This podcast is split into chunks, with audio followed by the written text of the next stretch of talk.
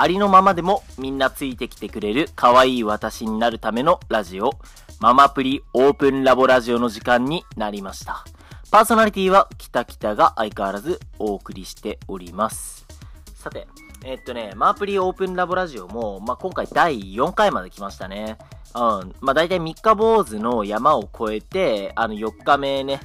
あの、こうやって話すことができたんで、俺めちゃめちゃ偉いということで、今日も自分を褒めていきましょう。そうですね。あの、マープリオープンラボラジオやってる理由っていうのがさ、あの、マープリのこととか、今回の Kindle の本とかを、より多くの人に届けるためにや、やるっていう風な感じの、まあ大きな目標がある一方で、まあ僕の中ではね、あのなんでしょうね。とにかく、多くの人っていうのが、なんかこう、集まろうが、集まらない、集まろうが集まらないが、あの、こういった活動っていうのをちゃんと地道に続けていくっていう風な。まあ要はその、諦めない。一つ、なんかあの、人から見向きもされなかったりとか、疲れたとか、まあそういう風なことで、なんか自分のミッション諦めないっていう風なところをね、あの、ダブルゴールにしてるんですね。うん。まあだからね、今回あの、そのダブルゴールがしっかり達成できていて、偉いなっていう風な感じです。はい。でね、あの、今回のトピックなんですけれども、あの、これ昨日言ったかな？うん。昨日言ったと思うかもしれないんですが、あの、Kindle ね、あの、おかげさまで美容研、美容ダイエットランキングで1位取ることができました。ありがとうございます。ありがとうございます。本当に。とあのね、Kindle ね、あの、結構今、前や、去年やった時よりもすごく、ランキングに、あの、上り詰めるのが結構難しくなってるなって印象があってね。あの、結構僕、僕のクラファンの師匠みたいな人に Kindle やってもらったんですけど、その時ね、結構、ダウンロード数かなり多いはずなのに、てかなんかそのダウンロード数だったら、あの僕だったら、てかあの友人だったら、あの普通に Kindle の無料ランキング2位までいけたぞっていう風なところなのに、あの、だいたい100位とか200位とか、そんな感じになってたりとかで、やっぱね、あの、ステイホームとか、あの、昨今のオンライン化の流れで、やっぱ Kindle を書いていく人っていうのがどんどんどんどん増えてるみたい。うん。あとね、あの、まあ、外出自粛とかもあって、あの、本屋さんに行かなくなって、Kindle でやるみたいな感じの人も増えてきてて、まあ、それがそのまんま慣れちゃって、もう Kindle 便利だから、もう Kindle でいいじゃんっていうので、結構 Kindle 本っていうのが、あの、どんどん前に比べてて、かなり読まれるようになったことが原因かなっていう風な感じです。まあでもね、その中でちゃんとカテゴリー1位を取ることができたっていうのが、まあめちゃめちゃめちゃ嬉しいですね。うん。そう。うん。だからね、あの、今回に関しては、まあそういったね、あの、ダブルゴールっていう風なのの、まあもう一方の、そのメインのゴールっていうのもちゃんと達成できたのかなっていう風な気がして、めちゃめちゃ嬉しいです。さて、えーっとね、まあそんなね、Kindle の、あの、の本っていうのが無料なのも、実は明日までなんですね。明日のね、5時までなんですよ。もう明日の5時過ぎちゃうと、この本無料で読無料で読めなくなっちゃうんですね。あ、でもね、Kindle Unlimited にはあの登録してあるので、Kindle Unlimited に登録してる人は多分、あの、明日を過ぎても、あの、明日の5時を過ぎても、あの、読めると思います。なの、ちなみにね、あの、Kindle Unlimited 経由で読んでくれた場合だと、なんかね、あの、ページを読み込む、ページをね、一つ進めるたびに僕に多少おか、チャリンチャリンとお金が入ってくるので、よかったら応援して、応援の意味も兼ねて、Kindle Unlimited でも引き続きよろしくお願いしたいなと思います。ちなみにね、あの、Kindle ページ一つ読むごとにどんぐらいもらえるかって言ったら確かね、0.1円か0.2円。うん。だから、あの、一人が一冊読んでくれて、やっとあの、ね、コンビニでジュース買えるかなとか、コンビニでジュース買えたらいいなっていう風なぐらいの金額ですね。うん。そう。まあ、そうそういう意味でね、あの、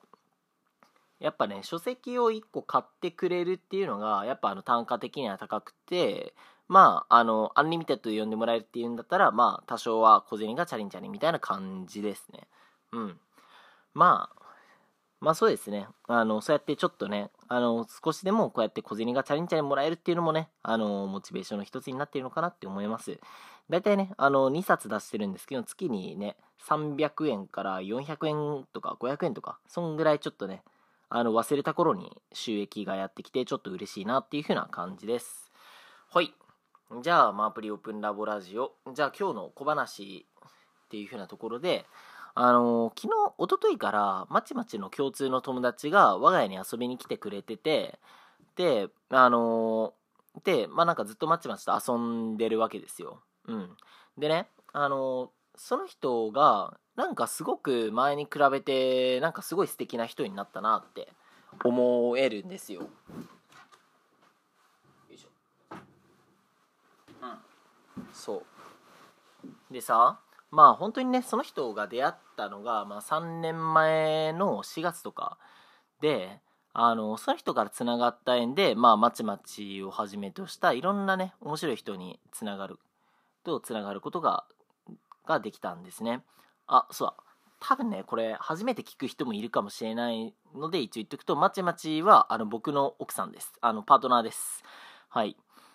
ででもねあのその人ね俺3年前そんなに印象に残ってたかっていうのはあんまりなくてさ。でもなんか今見るとああなんかすごくいい感じで素敵な人じゃないっていう風な感じでね思えたんだよね。でねこの違いって何なんだろうってちょっと考えてみたのよ。一つはまあその人が単純に魅力的で素敵な女性になったっていう風な感じのところがあるしもう一つはねあの俺自身の受け取り方っていう風なところがすごく大きく変わったんじゃないのかなと思いました。うん。で、まあその人が素敵な女性になったっていう風な感じのところで、ちょっとね、やっぱ大きく変わったなっていう風な感じで言うと、なんかね、うん、そう、すごく落ち着いたのかな。うん、そう。長い反抗期じゃないからなんだろうな。うん、悶々としたものっていうのがだんだんと癒されて、あのー、ね、そう、落ち着いたみたいな、そういうところが大きかったのかな。うん。実際ね、なんかその人の彼氏さんもよく知っているんですけれども、まあ、まあその人すごく素敵な人なんですよ。うん。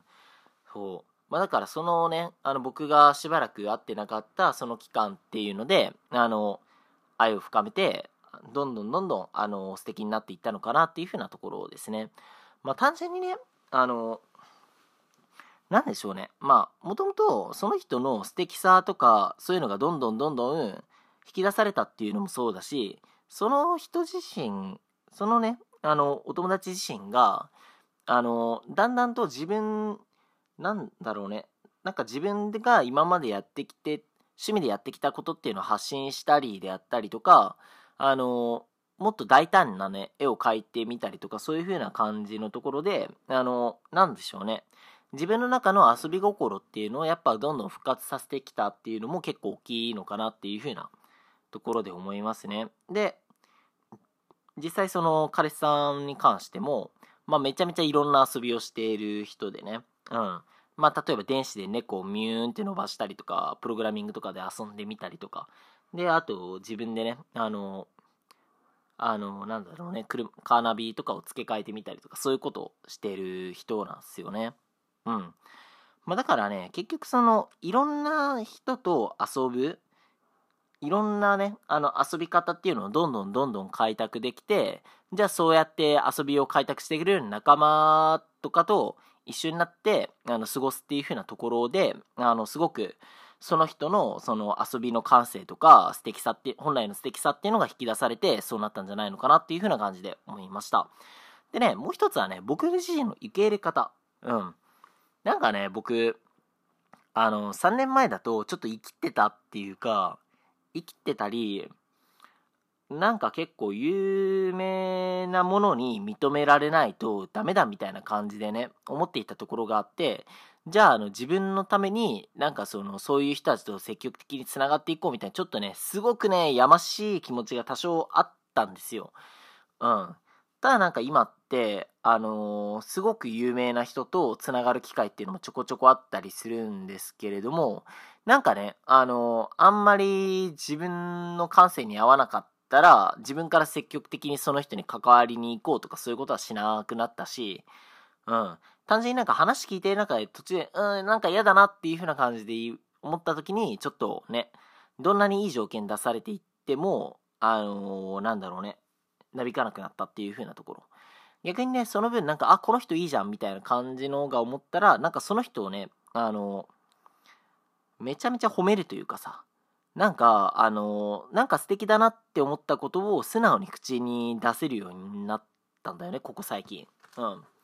でもなんかそのおかげさ、あの人間って素敵だって言われたら、なんかちょっとね、テンションが上がって、もっともっと素敵なところが出てきたりするんですよ。うん。そう。まあそういう意味でね、あの、その人がどんどんどんどん俺に素敵な人、素敵なところを見せてくれて、その結果、その人が以前に比べてどんどんどんどん素敵になっていくっていう風な感じのことがありましたね。うん。はて、さて、じゃあまあオープニングの小話こんな感じにしておいて、あの、マーブリ本編の方入っていきたいなと思います。で、今回の本編の話なんですけれども、今回の本編の話が、あの、変身した姿をどう考えるかっていうのを、まあ前の章で説明したと思うんですよ。いやいやいやいや、そんなにね、毎日人あってね、成長するはずないでしょって思うよね。うん。でもね、大丈夫。そういうのは、あの、僕たち、僕たち自身が自分たちの成長に気づくっていう風な、自分たちの成長とか変身に気づくっていうのを、まあ、今日の一つのテーマにしていきたいなと思います。でね、あの、後半の部分に関しては、あの、マープリ第2章に入っていきます。じゃあ、第1章の方、あの、やっていきましょう。はい。前の章ではね、変身した姿をどう考えるかについて説明したけど、いやいやいやいや、そんなに毎日成長するはずないでしょって思うよね。大丈夫。人間って植物と同じで、毎日ちょっとずつちょっとずつ成長してるんだよ。僕たちがね、気づいてないだけでね。でもね、それはあなたがあなたとして存在している時に限ってて、心を押し殺して日々を生活していたなら成長することってあんまりないんですよ。だってね、あなたの心を押し殺している時点で、それはあなたがやっていることじゃないからね。システムの中にあなたが入り込んでいるだけだから、そのシステムを抜けた瞬間に役に立たなくなっちゃうんですよ。うん。これに関してはね、あの、キャリアとかその辺の話でも出てくると思うんですけれども、あの人間ってね、あの、ポータブルスキルっていうのと、あの、その会社でしか、その場所でしか通用しないスキルっていうのがあって、いわゆるあのね、あなたが、あの、今仕事で働いてお給料もらってますっていう風な感じのところって、あの、あなたがあの会社に勤めてる時点でそれってあなたの力だけではないんですね。うん。というのも、あなたはあの会社の中のあなたっていう風な立ち位置なんで、当然あなたの魅力っていうのを買ってあの買ってくれる人もいるんです。ただ、相手の人があなたの魅力に気づけ気づけるとか、あなたの魅力をあの採掘していこうって思うようになるのって、ある程度のね、信頼とかがあるんですよ。例えばね、あの、会社で何か、あの、住宅をね、取り扱っていて、それを販売するっていう風な感じになった時って、あの、まず、住宅っていうそのものの、あの、商品需要、もう住宅が欲しいっていう、まあ、相手の需要に対するちょっと上げ幅っていうのと、あとは、あの、その会社っていうのが作っているお家の製品っていうところ。で、さらに、その会社のブランド。まあ、例えばその何年やってきましたとか、お客様からこれだけ満足度をもらっていますっていうので、あなたのところにやってくる。うん。で、あの、その商品、で、その次にその商品の売り方について、いわゆるあの、その会社っていうのがどんな感じで商品売れてるの、売っているのかっていうので、そこの評判がいいのか悪いのかっていうふうなところを含めてね、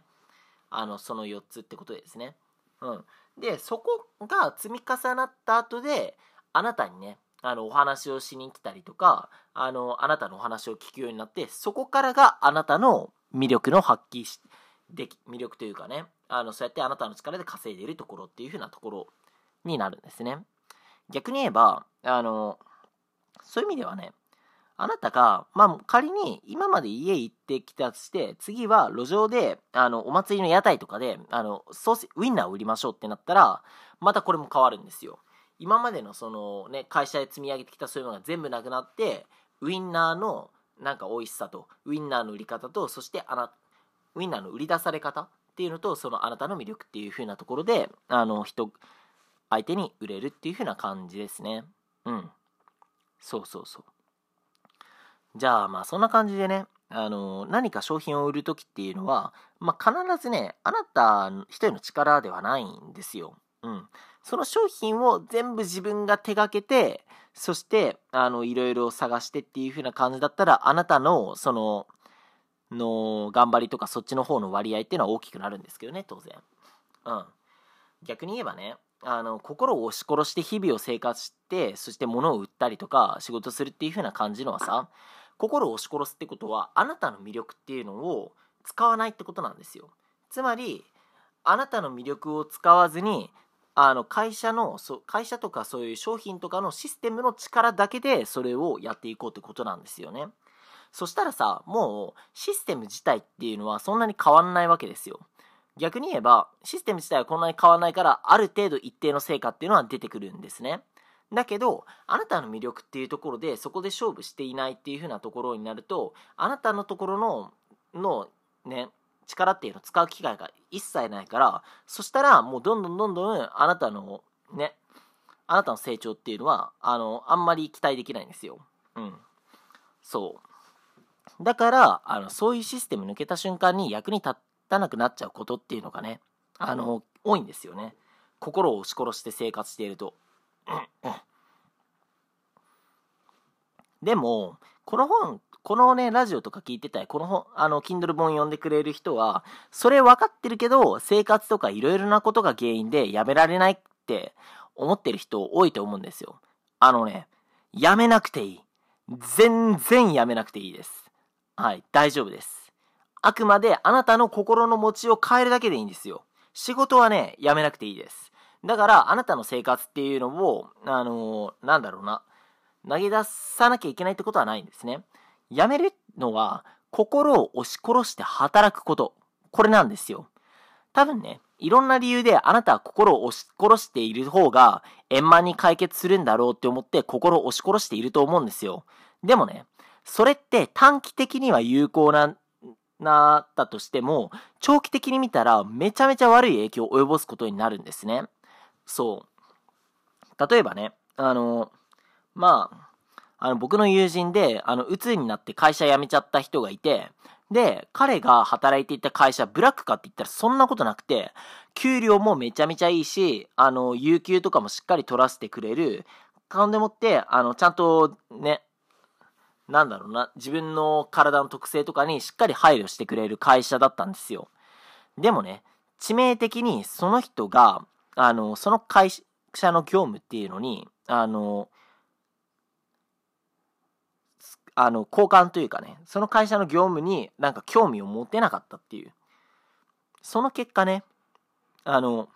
もう本当にそれを、そのつまらない仕事っていうのを我慢していれば、あの、安定した給料と、あと安定した、まあ、あの、素敵な働き方環境っていうので、あの、楽々暮らせるじゃんって思ってたらしいんですよ。でも結局それ我慢し続けた結果、鬱になって辞めちゃったんですって。うん。こんな感じでね、あの、短期的にそれ稼げるかもしれない。確かにあなたにとっていいプラスがあるかもしれない。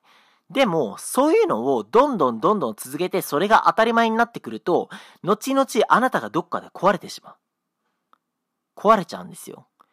その結果、その壊れた心とか壊れた体とかを治すために、莫大なね、時間とお金がかかる。それだけじゃなくてね、そういうので成功しちゃったとしてもだよ。世の中そういうもんだから、あの、お前もそういうことをやるべきだとか、もしくは、そうじゃなく、そういうことしないで、なんか、あの、の、どんどんどんどん伸びてる人であったりとか、あの、ちょっと迷ってる人に対して、すごくね、嫌な言葉をかけることになってしまう。あなた一人にも被害がいくかもしれないし、あなた以外の人にも、が不幸にな、あなた以外の人を不幸にしてしまうっていう、そういう可能性があるんですよ。心を押し殺して何かをするっていうことは。だからね、あの、心を押し殺さずに、心を押し殺して働くとか、心を押し殺して何かやるっていうのはやめた方がいい。じゃあね、それでもやめられないっていう風な感じになったらどうすればいいかって。それ簡単な話でね、あなたがその物事に対してワクワクするようなメガネをかけて、それで日常に取り組んでみたら結構いいのかなって思います。いわゆる自分の中で一つミッションを決めて、その物事に取り組んでみようっていう風な話ですね。例えば、今日はどれだけうまくサボれるかを実践してみるとか、まあそういうのでもいいんじゃないですかね。でもまあ、その、次にはサボり方があって、ああ、こんだけ時間が取れるんだなって分かったら、あの、そこで別のことトライしてもいいし、あとは、あの、じゃあなんか逆に、もどんどんどんどんサボりたいし、うまくサボりたいんで、あの、その間、うまくサボっても大丈夫なように、周りの信頼っていうのをどう調節していくかっていう風な感じでね、うん。やっていったりとかもいいですね。そう。あとね、まあそんな感じでね、仕事そのものに目を向けるだけじゃなくて、今日一日の気分っていうのを、あのー、変えてみるっていうのも結構有効でね。例えばその宝くじに当たった人のように陽気に振る舞うとか。一見さ、もうそれなんか意味あんのって思うじゃん。でもね、宝くじに1億円、1億円当たりましたってなって、今自分が1億円持っているっていう風な気持ちで1日過ごしてみたらさ、めちゃめちゃね、幸せだと思うんですよ。でね、あの、人間ってね、基本的にね、お金の使い方めっちゃ下手くそなんですよ。1億円あったら、その1億円に身の丈をを合わせるような豪華な食事とか、あの、豪華な、あの、ものを着飾ったりするんですけどね。1億円っていうのはあくまで道具。あな、それを使うのはあなたなんですよ。だから、あなたの身の丈要はその、あなたが一番落ち着くとか、一番これがいいなって思うものに、その1億円使っていけば、いか、行った方があなたの幸せにつながるんですよ。だからね、あの、お金がいくらあっても幸せな人、幸せじゃない人って、あの、単純にお金の使い方が下手なだけなんです。自分が、あの、これがいいって思うものじゃなくて、世間的にお金持ちはこうするもんだっていう風な感じのことをどんどんどんどんどんどんやっていくから、結果としてね、あなたの心って永遠に満たされない。うん。だからさ、1億円持っててもさ、松屋とかを食べたい人とかってもあるわけですよ。1億円持ってても、例えばその You YouTuber のヒカルさんとかも、あの、基本的に普段の、あの、なんだろうな、動画とかではさ、あの、超高級焼肉店、一切れ2万円とかするような焼肉とか食べてる割に、普段の食生活って納豆ご飯とかそんな感じだった、なんですって。うん。そういう意味で、なんかふ、まあそういうふうなことをやっていった方がね、あなたの体にとってもいいし、あの、世の中的にも、世の中のね、あの、そういうものにも、世の中的にも恨まれないし、もしあなたが本当に好きなものがなくなりそうっていう風な感じになった時に、あなたの力でその人たちを何とかできるかもしれないっていう。そういう風な感じでね、あの、なんだろうな、お金、そういう風な自分がの夢っていうのを意識的に叶えて、じゃあその夢が叶っていますっていう風な前提で日常を過ごしてみるっていう。そんなことをしていたら結構ね、あの、いろいろな豊かなものとか、あえて自分は、なんかいろいろ辛いみたいな感じそれ選んだけど、実は結構いいんじゃないのかなっていう風な感じで思うところもあるかもですね。まあなんか一番楽なの、一番ね、そのお金持ちの日常を体験するっていう風なところで、あの、の調味料を良くしてみるっていうのは結構おすすめですね。まあ例えばそのサラダ油使ってるんだったら米油にしてみたりとか、あの、なんでしょうね、業務スーパーのマヨネーズを使ってるんだったらキューピーのマヨネーズにしてみるとかさ。うん。あと、ね、まあそういう風な感じでね、結構、あの、僕もね、あの、ちょ、あの、大学1年生の頃、基本的におからと米だけを食べる生活はしてたんですけれども、洗顔とね、あの、調味料だけはめちゃめちゃ金かけた。うん。あの、醤油は絶対福岡から取り寄せて買っていたし、で、あの、洗顔に関しても、あの、使ってみんしたい床石鹸っていう結構、あの、一つ1800円ぐらいするやつを使ってたんだよね。ぶっちゃけ顔洗うだけだったらさ、あの、100均の洗顔でいいわけよ。でも、あの、洗顔、洗顔っていうので、そっちには金使ってたっていう。そんなことやってましたね。うん。そう。まあだからね、そんな感じでね、自分にとって気持ちいいものとか、そういうものを、が、なんか、で、日常を過ごしてみるっていうのが分かれば結構いいかもしれませんね。うん。そう。でね、まあこういうことをね、多分、まあ、意味がないって言われたらそうかもしれない。まあ、っていうかね、あの、それで世界が変わる、あなたの周りが変わるかって言ったら多分変わんない。1億円持ってるからといって、あなたが実際に1億円手に入れるかどうかは分かんないからね。うん。でもね、多分意味ないと思うけど、それをね、全力でやりきってみたらね、自分の新しい一面に気づくことができちゃうんだよね。ああ、私ってこんなに明るくなれるんだとか。うん。変なこと言ってくる奴がいたらパワハラセカラですって言ってやればいいんだよ。うん。あいつら人から言い返されることにね、慣れてないからね、結構おどおどしちゃったりして可愛かったりするんすよ。うん。そう。で、これで何が言いたいかっていうと、ああ、私ってこんなに明るくなれるんだって思うじゃん。そしてそこに対して、いや、そんなことないだろって言ってくるやつに思いっきりカウンターパンチを食らわせてやろうっていう風な話ですね。いや、殴っちゃダメですよ。いや、なんか、普通にそれ不愉快なんですけどとか、あの、パワハラです、セクハラですみたいな感じでね、言ってやればいいんだって。うん。そう。基本的にね、あの、いや、誰に対しても威圧的にしちゃう人って、殴り返され、慣れてないんだよね。うん。ほう。殴り返されてないし、まあ、弱いからそうやってね、あの人を、自分、相手を攻撃して自分が強く見せようってしてるんだよね。うん。まあ、あれですね、ゲリラと一緒です。あの、北朝鮮が核ミサイル撃つようなもんです。うん。ほう。さあ、まあそんな感じでね。あの、まあ、今あなたの環境っていうのはすぐに変わらないかもしれないけれども、あの、あの、なんでしょうね。あなたのカあなたが持っているカードで今の世の中は戦うしかないんだけども、あなたがも、あなた自身が自分の持っているカードに気づいていないっていう場合もね、結構よくあったりするからね。例えば3枚持っていたって思ったら、その裏にもう1枚隠れていたっていうのも結構ね、よくあることですからね。うん。まあそういう風な感じでね、こうやっていろんな視点を持って、いろんな気分とか、いろんな設定考えて日常を過ごしてみることで、あの、新しいカードをどんどん見つけていきましょうっていう風な話でした。はい。ごめん。めっちゃ長くなった。めっちゃ長くなったから、ちょっと今日はこの辺で終わりにしたいと思います。で、あの、次回、第5回では第2章、可愛い私の面白がり方とか、じゃあ、あの、ね、今までさっき言ってた、あの、自分が楽しんでるものを邪魔してくるものとどういう風に戦うかっていうのを、まあ、3、4回ぐらいに分けて話していきたいと思います。ママプリオープンラボラジオ、今日はいかがだったでしょうかもしね、何か感想とかがあれば、直接メッセージとかで送ってもらったらすごく、メッセージとかコメントとかで送ってくれたらとっても嬉しいです。はい。でね、あの、マープリの Kindle も、あの、あと2日、